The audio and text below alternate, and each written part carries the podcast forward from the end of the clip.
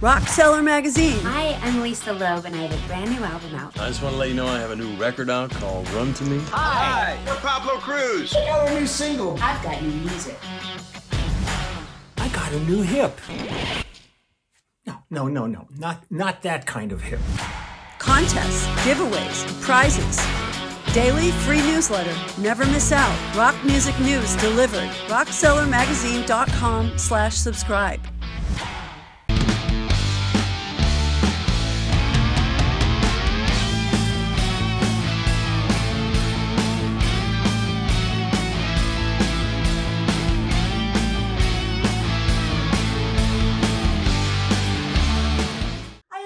Calypso, and I really want to thank you all for joining us.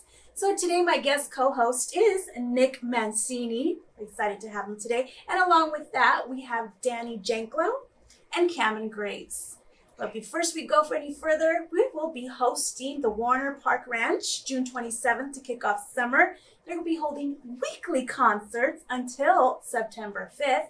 And opening is Alunis, Ticket to Ride, leading Beatles tribute bands, and VCF's favorites that will take us through the celebration. And we want you to join us. Head on over to valleycultural.org for more information. And I did some actual really normal things today. I actually went to the gym. That's normal, right? I mean, everybody has a gym membership. Everything's opening back up. We started off really small, because I want to get that summer body ready, but it looks like it might be ready by winter, so we don't know. I did about 30 minutes, total, 10 cardio on the machine and about 15 minutes taking those selfies, because I had to show everybody that was actually at the gym. Wish me luck, you guys. It might be ready till next winter. So we're going to do another normal thing today. Before we start with our guests with our show, we're going to have a word from our sponsors. Hello and welcome to the Valley Cultural Foundation's Arts on the Move event. I'm Congressman Brad Sherman from America's best name city, Sherman Oaks. If you or someone you know is having trouble dealing with any federal agency, perhaps a stimulus payment or difficulty with a PPP loan for small business, call my Constituent Services office at 818-501-9200. My staff works very hard, they'll solve your problem, and then I, Brad Sherman, take the credit. I think that's a great system. Again, our number is 818-501-9200. I'm Congressman Brad Sherman. Good morning. At Amazon, we have husbands and wives that work together, daughters and mothers that work together, and we feel like a family together. You drive her home, right? Don't I always? My name is Deontay, and I work with my fiance, Tiara. It's just fun to work with my best friend. My daughter. We rely on everybody else. It's like a big, huge family. I'm very thankful to have that. Love you. Love you. The type of relationships that you create make you come in with a smile on your face. Welcome back to the show. This is Arts on the Move podcast. I'm your host, Calypso, and I'm excited to have our next guest today. He is my co-host. We'll be sharing the stage with actually a vibraphonist. Okay, it took me a while to say that, but I learned a new word today. We have composer, arranger, and band leader. His name is Nick Mancini. Nick, welcome to the show. Thank you for coming. Thanks for having me, Calypso. Thank you so much. How are you today? Good. It's a good day. I'm glad you're here with us.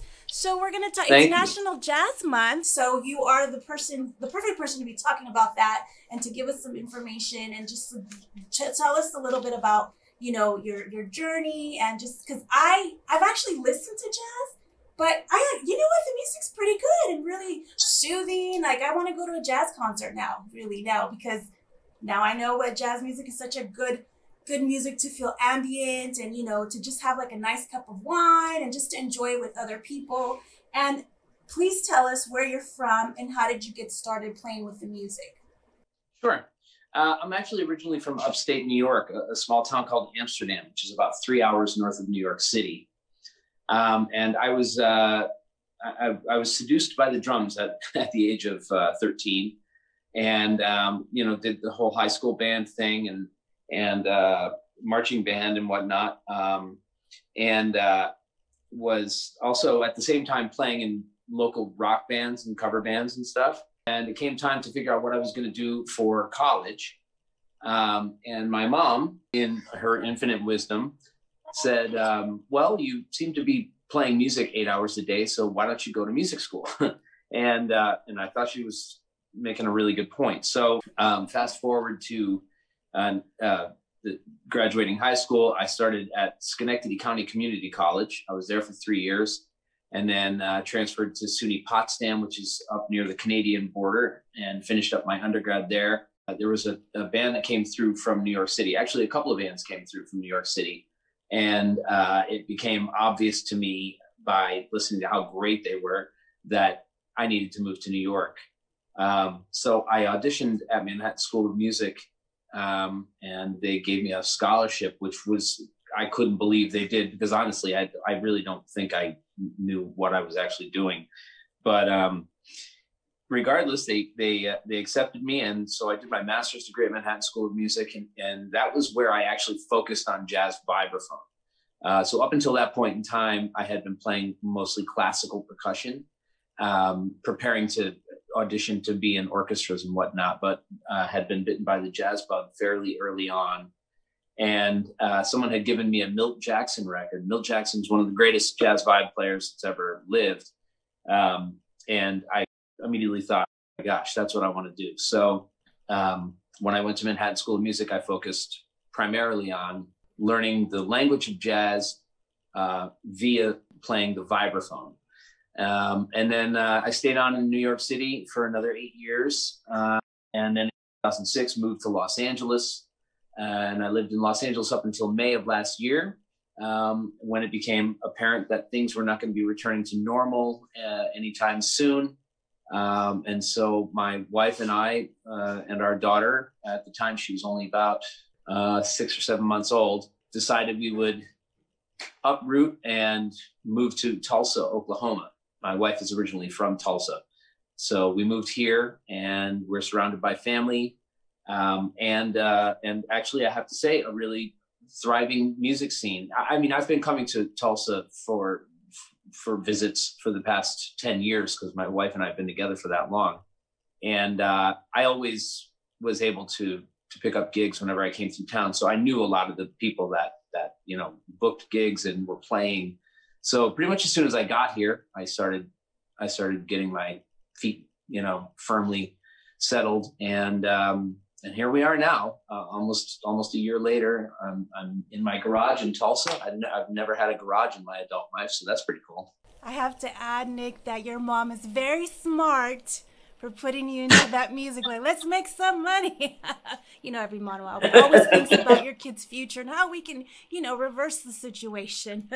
Can you explain the difference between the vibraphone, the xylophone, and the marimba? Did I say it right? It sounds very Latin, marimba. You did. Yeah, okay. Yes, that's right. So all three of them are what are known as tuned percussion instruments, meaning that they're percussion instruments, but they have notes on them like you find on the piano. They all look pretty much like this, with tone bars that you play on. And then these pipes underneath are called resonator pipes, and these make the notes louder. So that is what they all have in common. What makes the vibraphone unique in comparison to the xylophone and the marimba is that the vibraphone has metal bars. These bars are made out of aluminum. The bars on a xylophone or on a marimba are made out of wood. So when you strike a xylophone bar or you strike a marimba bar, it only rings for about a second or two, depending on the size of the bar. But the vibraphone, because they're metal bars, the notes can sustain for quite a long time. The same as if you were to play a piano and you can listen to the notes sustain for, you know, up to a minute sometimes. So the vibraphone also has a dampening mechanism on it, just like on the piano.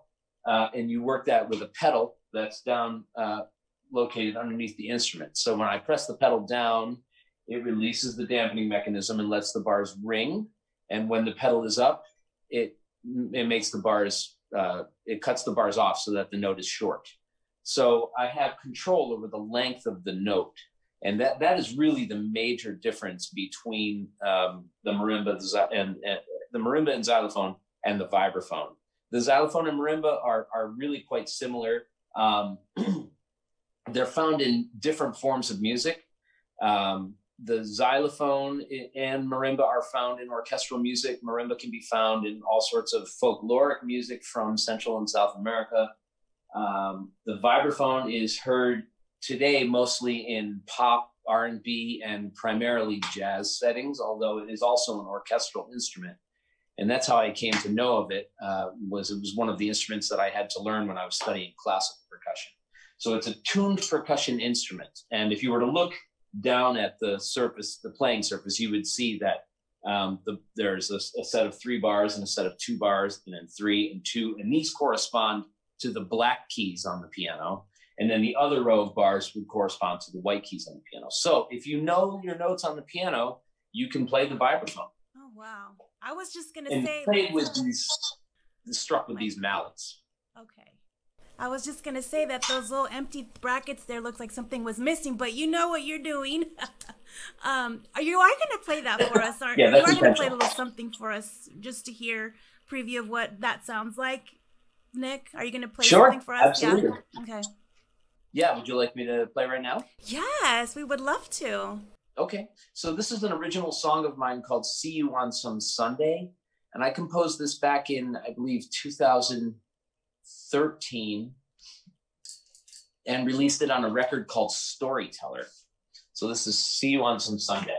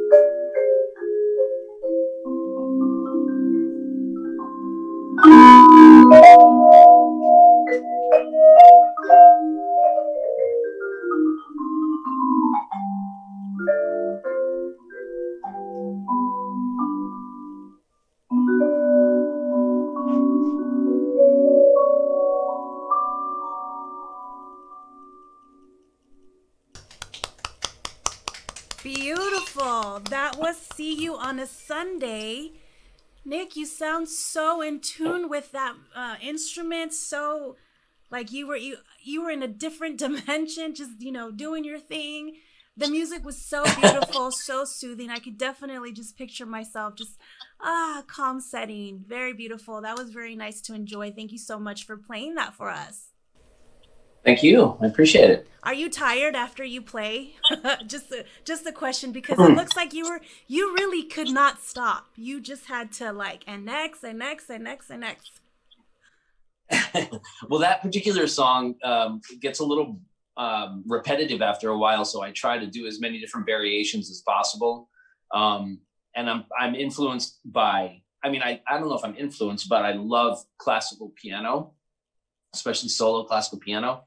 And so I often try to do things that one might hear a pianist do. And so, I get into like those repeated sort of fast passages and stuff quite often. But no, it takes an awful lot for me to get tired from playing now. I've been doing it for quite a while, and I've played for an hour straight. Wow. And not felt the slightest amount of fatigue. That's awesome. What makes jazz so different than playing other kinds of music? Well, I have played a lot of different styles of music, so I feel pretty good about being able to answer this. What I have noticed, the thing about jazz, first of all, the thing that makes jazz unique is that it is based almost entirely on improvisation. There will be a theme presented, and then the entire ensemble improvises new variations in the moment based on that theme. And in order to do that and create really substantial sounding music, you have to be almost completely devoid of ego. But at the same time, there has to still be a sprinkling of ego in there, because it takes an enormous amount of confidence to spontaneously create music in front of an audience, obviously, right? Okay. So it's this balance of like humility and confidence at the same time. And I haven't noticed that to be the case, at least for me, with any other form of music that I've ever played. With classical music, there isn't a lot of room for variation and for interpretation, but you essentially learn all of the notes that are on the page. You don't often improvise based on it. You just play what the composer has intended, and you try to perfect it and present it in the most musical way possible. But, that doesn't require the same kind of peace almost really that I feel jazz requires. If you were to want to really be a conduit for whatever musical inspiration comes to you. So it's about finding this, people in sports call it the zone, where you're so in tune with the skill set of whatever it is you need to do is so perfectly in tune that you don't need to think about what you're doing, and you can just be open to the inspiration. So I think that it makes it that makes the biggest difference. And then also, of course, the fact that you're improvising 98% of the performance quite often. That's very understandable. Thank you so much. Don't you go away. We're going to have Danny Janklow and Cameron Graves. Both are good friends of yours as well. You're going to be talking to them about the jazz scene. So we're going to get to know more about jazz after a word from our sponsors. Hi, I'm Tim Gaspar with Gaspar Insurance, and we are thrilled to announce that we're the proud sponsor of the Valley Cultural Foundation's new Arts on the Move podcast. The Valley Cultural Foundation does fantastic work here in the San Fernando Valley, bringing arts and music and culture to all of us. Did you know U2's first concert in the United States was right here in Reseda at the Reseda Country Club? And Bruno Mars was actually discovered in Woodland Hills at Pickwick's Pub? Very, very cool. As the leading auto and home insurance agency in the San Fernando Valley, we're thrilled to be a part of all of this. And as part of this podcast, if you call our office and get a quote for auto, home, or earthquake insurance, you'll get a $10 Amazon gift card just for making the call. So please call one of our team members today, or go to gasparinsurance.com and let us know that you heard about us on the podcast. Now, enjoy the podcast and have a great day. The Chumash people have stood proud along the California coast for thousands of years. Today, we stand for education. With our tribal youth high school graduation rate at 100%, we stand for giving as contributors of more than $25 million to the community. We stand for the environment, diverting 90% of our waste stream from landfills. And we stand for wellness, serving 3,000 patients from our health clinic. We are the Santa Ynez Band of Chumash Indians, standing proud with the Valley Cultural Foundation. Welcome back to the show. If you're just joining us, I have my guest co-host for today. We have Nick Mancini. Thank you so much for still joining us and for celebrating National Jazz Month. And also joining us is his friends, fellow jazz makers, Danny Janklow and Cameron Graves. So if they are joining us, go ahead and waltz on into the stage of the Zoom. Thanks for having me. Appreciate it. I'm Danny. Nice to meet you guys. Nice to meet you, Calypso. Hi, how are you guys?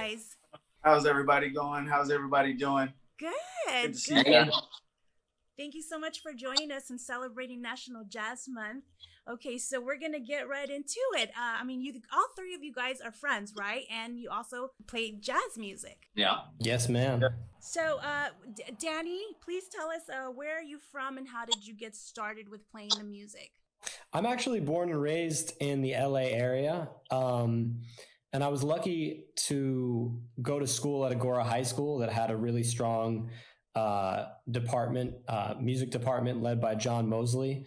I was introduced at a very young age to the music of Duke Ellington, and at that point it was kind of a wrap. Like, I loved the celebration aspect of Duke Ellington's music, and I got into Charlie Parker, I got into Cannonball Adderley, John Coltrane, Ben Webster, basically a lot of the old school swing era and bebop influences, and that just drove me like to really wanting to work hard and going out and searching for the legends of the music and trying to get my hands on, like Nick said earlier, the language of the music and trying to understand the spiritual and rhythmic language that was being communicated between the musicians on the stage. So from a young age, from like 13, 14, I was really driven to just learn as much as I can about playing the saxophone, but also about the language.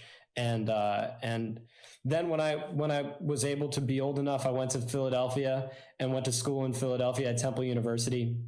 And that's where I really dove right into to what I refer to respectfully as the Black American music tree, if you will, because there's, in Black American music, to me, there's just, it's more than just jazz. It's, there's funk, there's, rock, there's everything. And Philly was, to me, a huge eye opener to the cultural aspect that I was really searching for, to be able to be a part of and learn from the authentic roots of the music.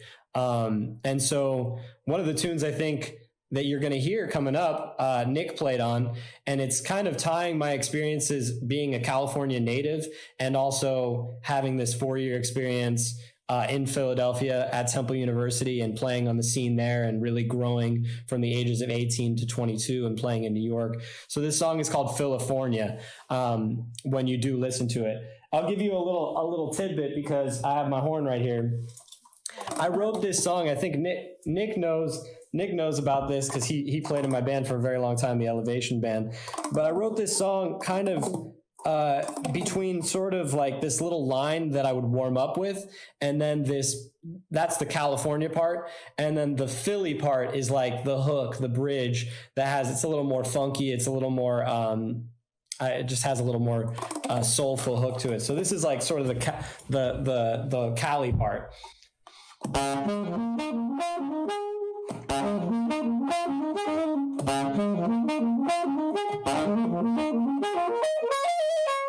Right? And then you'll hear the bridge later on. You'll hear the bridge and you'll see how the two work. And to me, it just kind of embodies my experience of living in both places and the soulfulness of Philadelphia, but also the casual chillness of California. That's a perfect explanation of that song. That's exactly what I get, because every time we play that tune, we're always like hanging out in that really nice vamp section on the A, and then we get to the bridge and it's like, holy, what? It's all. It's kind but that's how I felt when I splashed into Philadelphia. I mean, I felt like, wow, like, you know, this is what soul is. You know, like Philly is just one of those towns that really is soulful. A lot like Detroit or Chicago, you know, just has a really big impact on whoever lives there, and everybody that lives there has a vibe, you know, when they play together. So it's like you're either swimming with the sharks or you're you know, shark dying with the fishes. Yeah. Exactly, especially the drummers out in Philly. Speaking of sharks, Danny, who are your influencers? The influences, you know, I named a few of them earlier, but that was more in the classic jazz era. I'd say I've been influenced by, you know, everybody from like Debussy to Radiohead to James Brown, Stevie Wonder. You know, I really appreciate like an authentic, melodic, singable melody, and then I love being able to sort of, you know, have freedom for the rhythm section to also kind of change it up when they want to. You know, like I consider myself a pretty like open-minded composer.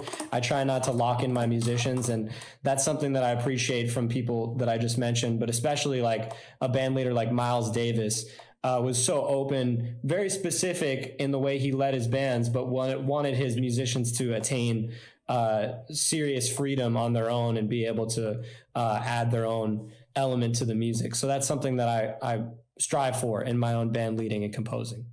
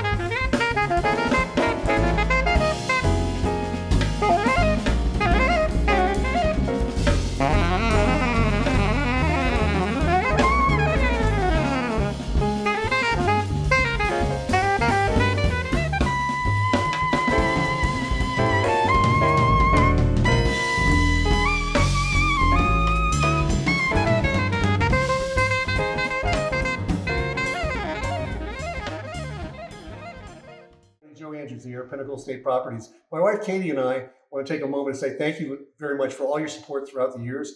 And you know what? We have, over the years, have been supporting the Valley Cultural Foundation. The Valley Cultural Foundation is a 501c3 nonprofit that brings the community together.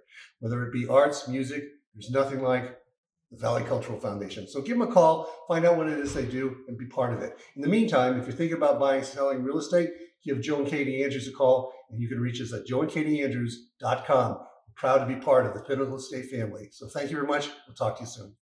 Westfield Topanga is open with over 200 retailers ready to serve you. Westfield Reward members can earn 2.5% cash back when you shop at any Westfield Topanga and the Village store or restaurant, and up to $750 cash back when shopping luxury. So sign up today and get exclusive access to events, gift with purchases, and more. Visit westfield.com/Topanga or text 818-306-5956 to learn more. Welcome back to the show. It's National Jazz Month. If you're just joining us, we just heard an awesome piece, a very beautiful piece done by Danny. Oh my goodness, that was so beautiful. We have my guest co-hosts. We have Nick Mancini, and along we have Cameron Graves. Thank you guys for sticking with us. That was such a beautiful Thank you for place. Having us. Danny, please tell us a little bit about that. Where was that shot? Where did you guys do that? Please tell me. So, you know, we lost a really amazing venue. I mean, beyond amazing. I mean, it was our musical home here in Los Angeles for a lot of us in December of last year. And that's the Blue Whale. And shout out to June Lee for 11 years of incredible music there. That's where I really developed a lot of my original music. I think Nick can attest to, you know, we played a lot there. We were constantly, I felt like that was where we developed most of my compositions. And this was our final concert with my band there just a month before lockdown started. And this record, which is going to be released hopefully sometime this year, is called Live on Love Day or Love Day Live at the Blue Whale. It's definitely going to be a tribute. It was shot on February 14th, 2020.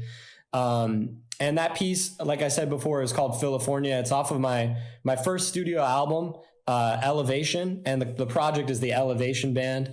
And if you see my second record, which I have behind me, but I'll show you a little close up, I just got some vinyl copies printed, and this is Worlds Collide. Nick came out to Brooklyn to record this one. We played a residency out on the East Coast at Jazz at Lincoln Center for a week, and we recorded that record. So that's a follow-up to this record. And so the combination of both Elevation and Worlds Collide is kind of the tunes that we worked with on this live record. So it's live cuts of those songs, but also a few new originals. And I mean, honestly, it was such a special night because, I mean, first off, it was my last show with my band before we had to, you know, call it quits for the time being. But mostly it was just such a warm evening. I loved that we were set up right in the middle of the venue. So when you see the video, you know, we have audience members, you know, just 360 degrees around us, and playing in that kind of environment where you can really feel everybody's energy, especially with the music that I write. And I'm sure Cameron could attest to, you know, like with the West Coast Get Down and his own music, we really feed off the audience. You know, it's really a communication based music. And I think that's something that Nick was making a point at earlier, was that, like, you know, 98% of this music, I think that's a good ratio of how much we're improvising, is really spontaneous. It's based on a form, you know, or a vamp, or, you know, or a set of changes, or a set of what, you know, however you want to break it down. There's a lot of different ways to compose form, but what we're doing is really feeding off each other's energy, but more so than that, we're feeding off of the whole room's energy. And that night was really special. So I'm really looking forward to putting out that record, Love Day Live at the Blue Whale, soon. And before that, I'm actually going to release a single that I just went and did during this pandemic. A few weeks ago, actually, I went into the studio with a new band. Unfortunately, Nick is out of town, so he wasn't able to be on this recording. So it's kind of a different project that I'm starting up. So that'll be coming out soon, and you can find all that you know, information out at my socials, at Danny Janklow on Twitter and Instagram, and or DannyJanklow.com, or on Facebook, Danny Janklow Music. So you keep up with me. You know, I love getting messages from my, you know, my fans and emails and whatever. I mean, I do really appreciate the support, and I really love, you know, keeping in contact with everybody. So feel free to reach out. That's awesome. So Cameron, what are your influences in music? Oh man, my influence, that's going to be a long conversation. I mean, I have, I know, man, that's a deep question. I mean, I can tell you this, that I have maybe about four main, you know. Frederick Chopin is one of my main influences. Just the way that Chopin writes his music, every song is significant. Every song is memorable. You know, you can almost sing the melodies. And then, but the way that Chopin writes is you have to have a lot of technique to play Chopin. But his songs have a simple melody and chordal structure, but you have to have a lot of technique to play his songs.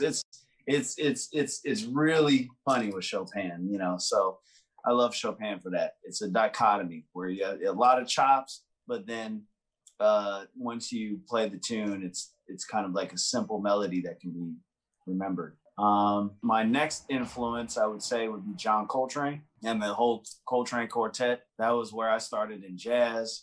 McCoy Tyner was kind of like my bass piano player that I got all my jazz piano from. You could say, I mean, you know, I mean, there's two schools of jazz teaching. There's the Miles Davis Quintet and there's the John Coltrane Quartet. And I'm from the John Coltrane Quartet. I mean, you know, me and my guys, I'm from the West Coast Get Down collective out here from Los Angeles with Kamasi Washington and Miles Mosley and all those guys.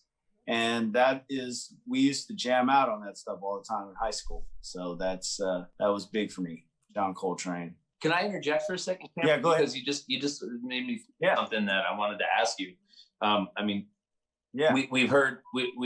We're hearing a lot about dichotomy in your music. And we heard about Danny's story regarding this song that he put together, his experience in Philadelphia and his experience in California together. Yeah. And I was looking at what Kamasi said about your music. And I believe it was something along the lines of an almost unbelievable combination of modal jazz, romantic era European classical music, and mathematical death metal. Wow. all three forms of music, by the way, I happen to be incredibly fond of. But I'm just curious, like, so what's a writing session for you look like when you sit down and I mean, I'm sure you don't say like, okay, today I'm going to write a song that's 33% mathematical death metal and blah, blah, blah. But it comes out, right? It comes out in your composition. So how do you, what's that process? You know, it's been a process of, you know, perfecting my writing over the years from all the influences and music and gigs, thousands of gigs, you know. You know, when I was about like, because I've always been into rock music. I've always been, since I was like 8, 9, I've always been just like you, Living Color. Because I remember you said something, we were talking yesterday and you said something about Living Color. Oh, and I'm a total fan of Living Color. It's a great show. And Living Color and Van Halen was the two bands I kind of started with as rock bands go. Mm-hmm. And then I just started like, I actually left for a while because I got really into hip hop and I was doing a lot of hip hop stuff. And then I came back to it like around end of high school. Somebody showed me like a Machine Head record and I just totally, I forgot about how much power that stuff has, man. I was totally like, I came back around, but like, man, this stuff is powerful. And then from there was System of a Down. And then from System of a Down, I went to Slipknot. I know it sounds crazy, but Slipknot was just like, I was totally in love with Slipknot for a second, man. I had a good friend named Kale Giacello. He's from out here. He's from Long Beach. He's a really great drummer. He showed me a Meshuggah record. Oh, guys from Sweden. Yeah, that is some of the most amazing stuff I've ever heard. Yeah, Meshuggah really. I know. They you know, more than the other bands. The other bands were just like, you know, I was just into the music and I was kind of a fan of that band. Meshuggah was like a study for me, man, like a complete study, like Coltrane and like Chopin. Mm-hmm. Meshuggah is one of my four main influence pillars, man. They really taught me another side to just music in general. I mean, because, I mean, you know, Meshuggah gets a lot of their stuff from Frank Zappa. I mean, Frank Zappa had that stuff. I mean, that's kind of where it comes from, man. You know, the time signatures and the lines and all that stuff. Right. But, you know, Meshuggah just takes all the way death metal. Yeah. You know? And so from there, around 2004, 2005, I joined Jada Pinkett's band, Wicked Wisdom. Mm-hmm. And at first they were doing like a kind of R&B rock. And then I came in and I started showing Jada a bunch of metal stuff. And she really loved it, man. She just became like a metalhead. And yeah, she did. You know, I started because I also play guitar too as well. And I don't play. It's not my number one instrument to play. Like I don't have all the chops and all the theory and stuff with guitar, but I just love playing rock and metal on guitar, you know? And so we did like a whole record. We did a whole record. We put it out. It blew up. And we ended up doing like all the festivals, man. Ozfest and Seven Dust tour, and you know we toured like for 3 years on that stuff. And I was actually playing guitar up there on stage and just fully loving the whole metal community, man. I was just fully into it, and so that influenced my writing as I go on. Cameron, I'm curious, you know, Danny's talking about the whole connection to the audience and the connection to each other as musicians. Yeah. And I know that that some of the venues that you've been playing with your group and with Epic have not been your standard jazz club type settings exactly, right? Like, yeah, you know, for instance, Coachella, of course, right? Okay, was it Coachella? Yeah, it was Coachella, right? Or was it South by Southwest? Yeah, Coachella is a very good example of a venue that's not your standard jazz venue. So yeah. Can you, you know, for people who have no idea what it's like to either be a jazz musician or even be at a jazz show, can you explain the difference between? Because one of the other places that I've seen you play was also at the Piano Bar, which is about as the size of a garage. But you know, what's it like for you? Like, what's your experience in terms of connecting with an audience and connecting with fellow musicians on a huge stage where the feedback is such a different aspect? You know, being in such a large outdoor venue as Coachella, as opposed to being in a tight little place like Piano Bar where the feedback is instantaneous. Yeah, I mean, you know, to tell you the truth, I actually like the Piano Bar setting a lot better just because of the intimacy and the closeness of it. Mm-hmm. It's really tough. It's actually really tough on a stage like a Coachella stage or like a festival stage like that, just because you're so spread out and everything really has a lot to do with your sound and your monitors, and you know, your sound check is so important, man. And you know, for a while there with Kamasi's group, we were doing like 3-hour sound checks, man. Big groups though. I mean, you guys are massive ensembles. Yeah, I know, right? 2 drummers, like, and both drummers had to get in. Every single tom had to be heard, you know. Times 2, yeah. Right. So it is a lot. It's a lot, and it's very spread out.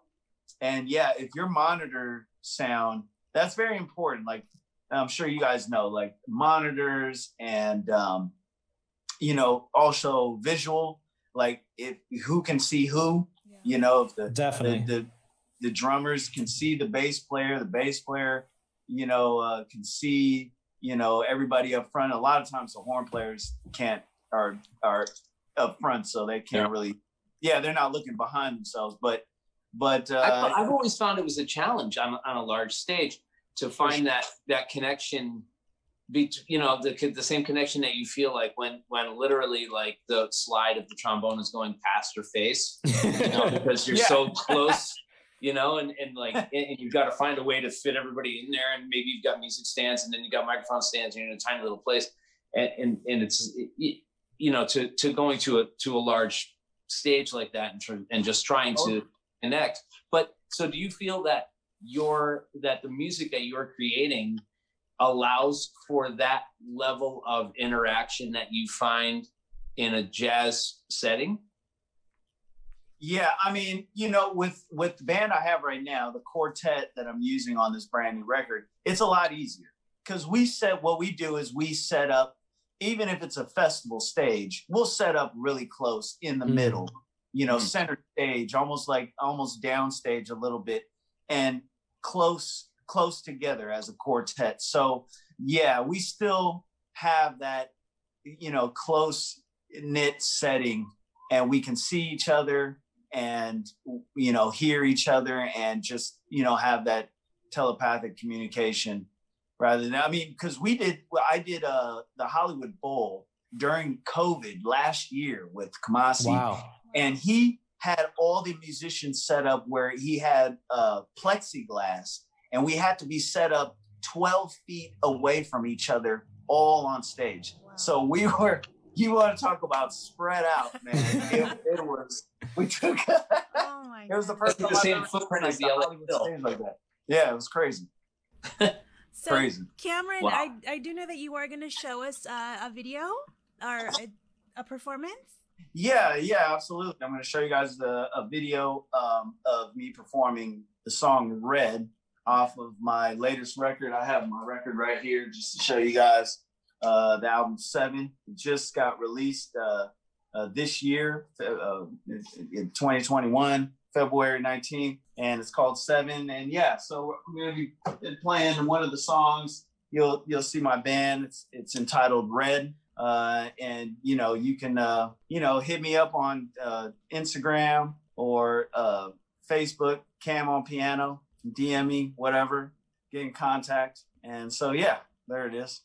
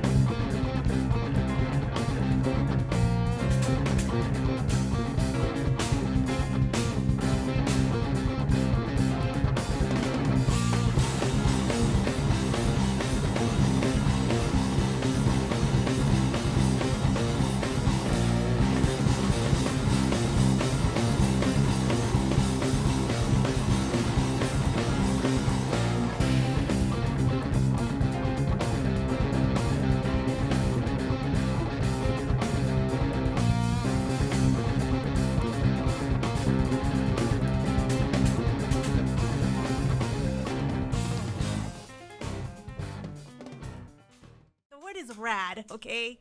That was so awesome. That was Red. Thank you. We did see a video of you. You went from one keyboard and you switched up on us to another keyboard. Like, that was amazing. My goodness.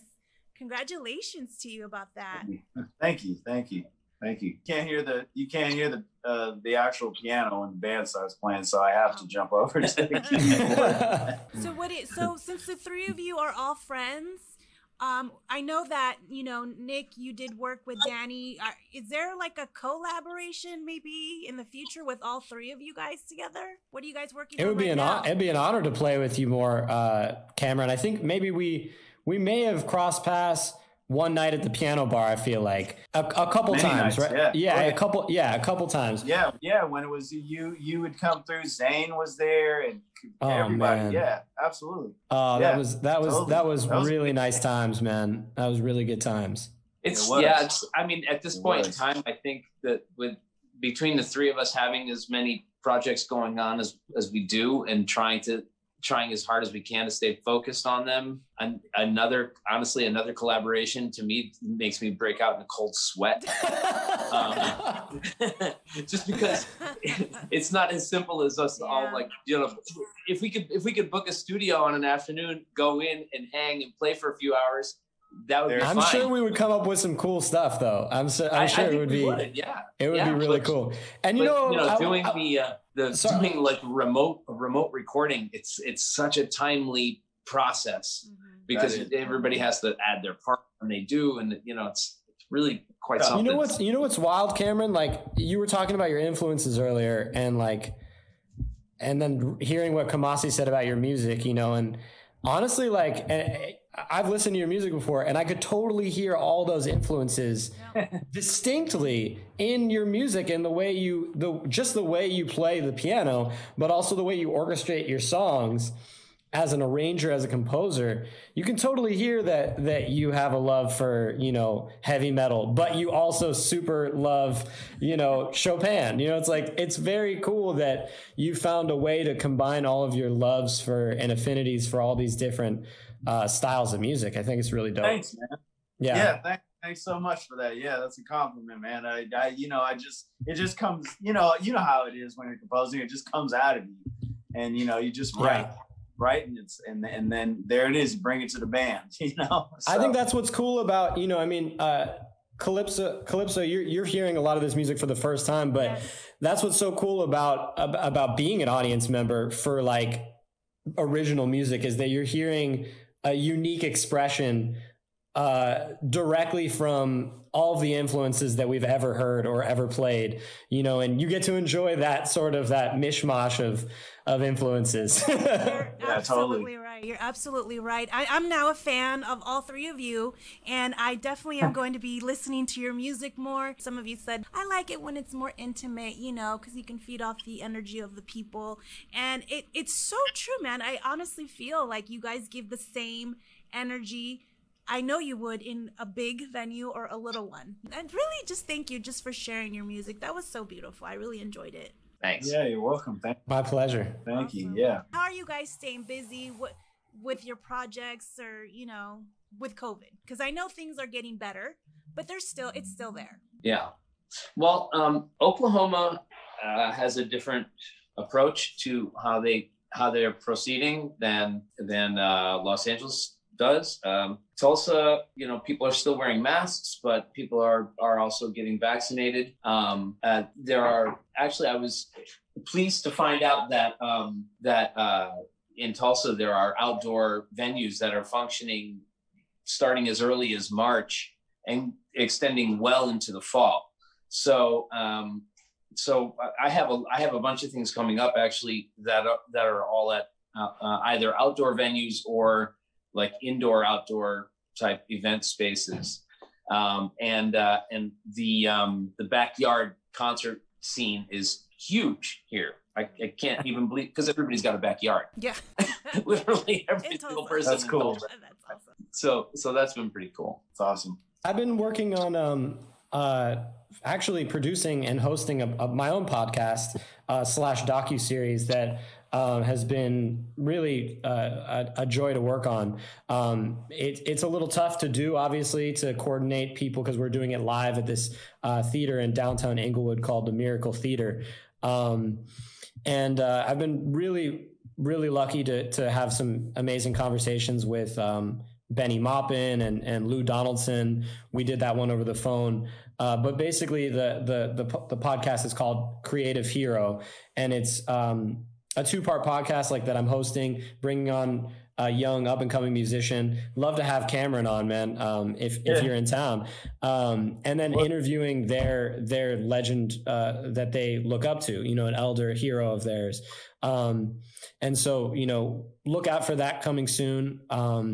So that's keeping me busy as a producer. And then I'm doing a lot of recording in studio with different projects. I'm working on a record with Larry Goldings.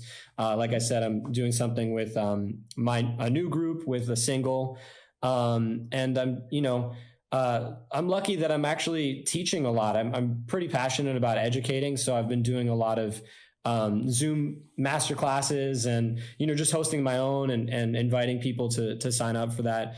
And then one-on-one lessons, which I'm really happy that I've been doing for a long time, but I'm even more happy that I'm doing it now because I feel like it's been keeping my spirits up to interact with people and to give them some positive reinforcement and also, you know, constructive elements to get better during this, you know, wacky time we're living through. So I'm really blessed that I'm keeping busy with those projects, and love to hear what you're up to, Cameron. Hey, man, that's cool. Yeah, I'd love to be on that podcast, man. That'd be cool. That'd be really dope, cool, man.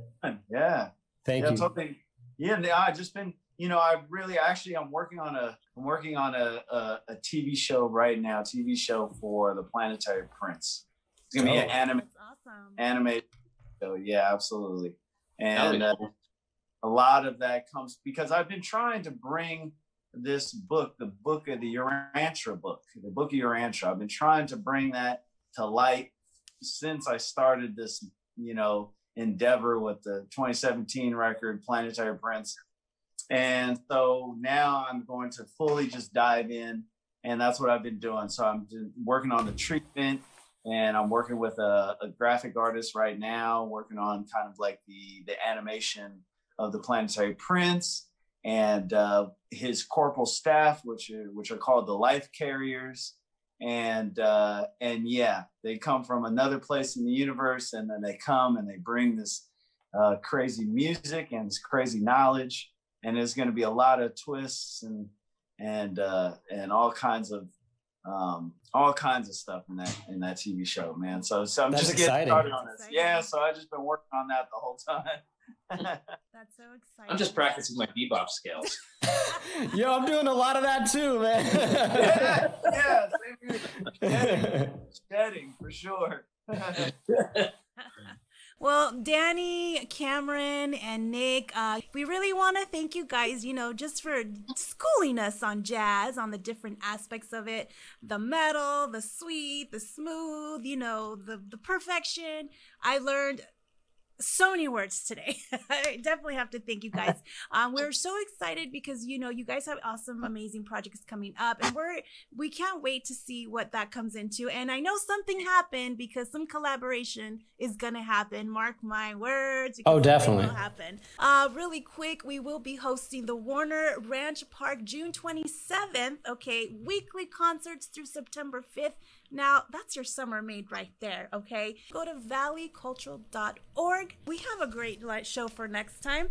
We have, we're going to celebrate Cinco de Mayo, okay? It's Mexican history. Our next episode, May the 6th, okay? It's going to include one of Los Angeles' most famous mariachi groups, the Mariachi Linda Mexicana, and also joining us, the Delgado Brothers and Conjunto Jardín. So we cannot wait for that. So, you know what? Join us next time.